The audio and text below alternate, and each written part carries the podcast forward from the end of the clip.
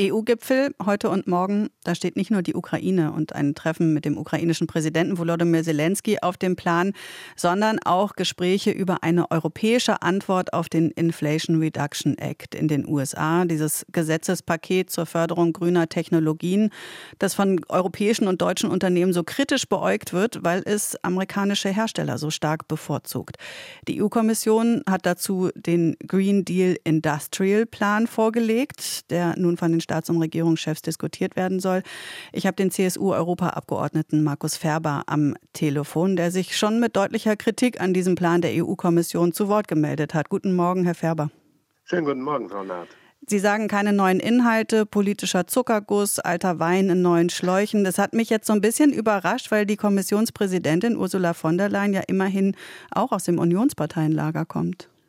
Ja, es geht ja nicht darum, wer kommt aus welchem Lager, sondern wer schlägt was vor. Die Kommission hat das Monopol, Vorschläge in Europa zu machen. Und deswegen erwarte ich mir schon ein bisschen mehr Ideenreichtum als das, was längst schon beschlossen ist oder was wir jetzt gerade äh, nächste Woche auch beschließen werden. Wir haben das Programm, das heißt Repower EU. Wie können wir unsere Energienetze verbessern?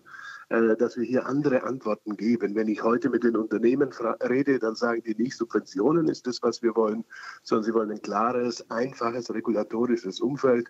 Und der Green Deal hat genau das Gegenteil geschaffen. Viel Bürokratie, wenig Nutzen für die Unternehmen.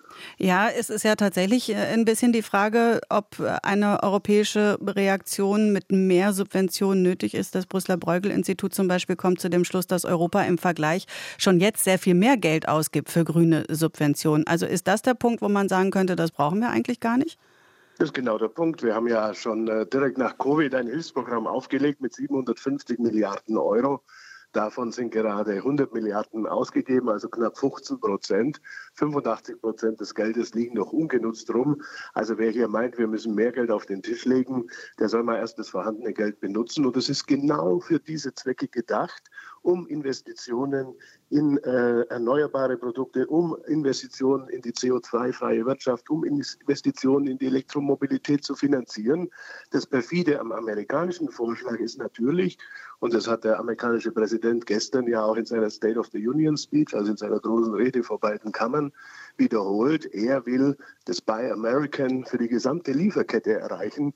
Das heißt, auch unsere Zulieferindustrie wäre völlig äh, abgekoppelt. Und das sind natürlich schon sehr schlechte Entwicklungen. Und da müssen wir anders reagieren, als nur nach Subventionen zu fragen.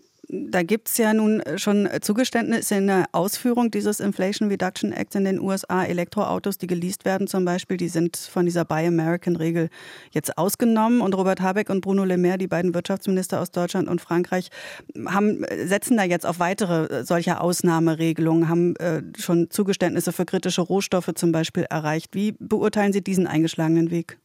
Also mal die Wahrheit zu sagen, der Besuch von Lemaire und Habeck kam in Brüssel überhaupt nicht gut an. Die anderen Mitgliedstaaten sagen, schau an, die zwei, die am meisten Subventionen gewähren, 75 Prozent aller Subventionen, die in der EU gewährt werden, kommen aus Deutschland und Frankreich. Die zwei fahren jetzt nach Amerika und machen für sich Sonderverabredungen und wir bleiben außen vor.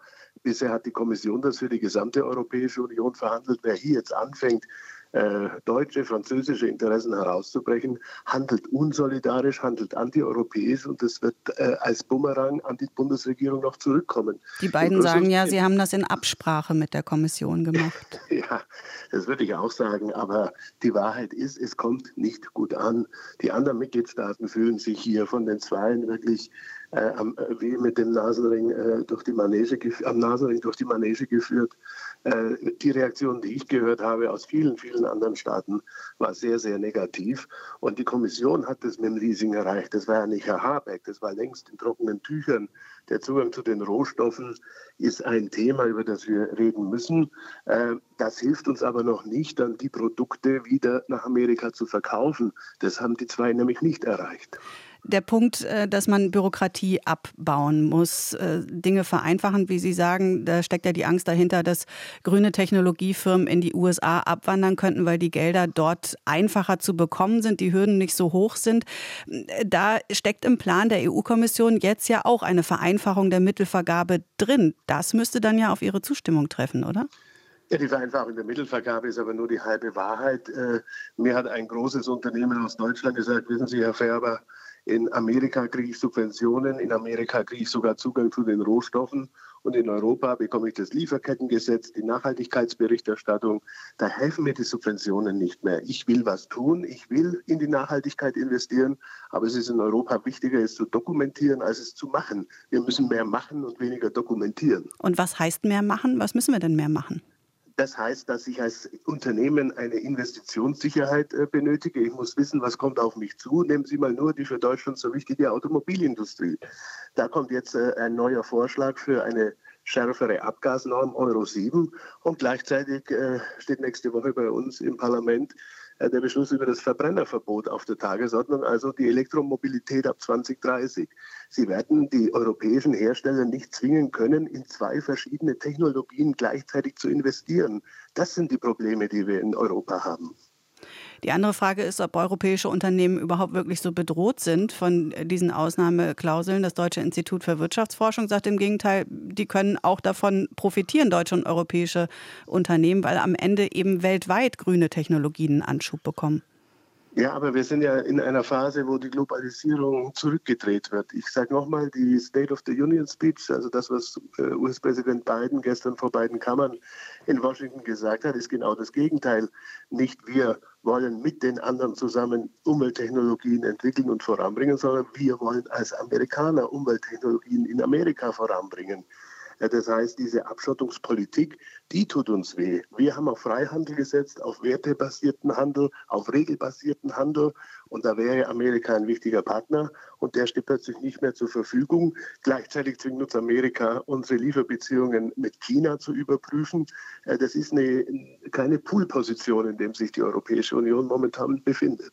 Die Meinung von Markus Ferber ist das, Europaabgeordneter der CSU. Danke für das Gespräch. Gerne, Frau Naht.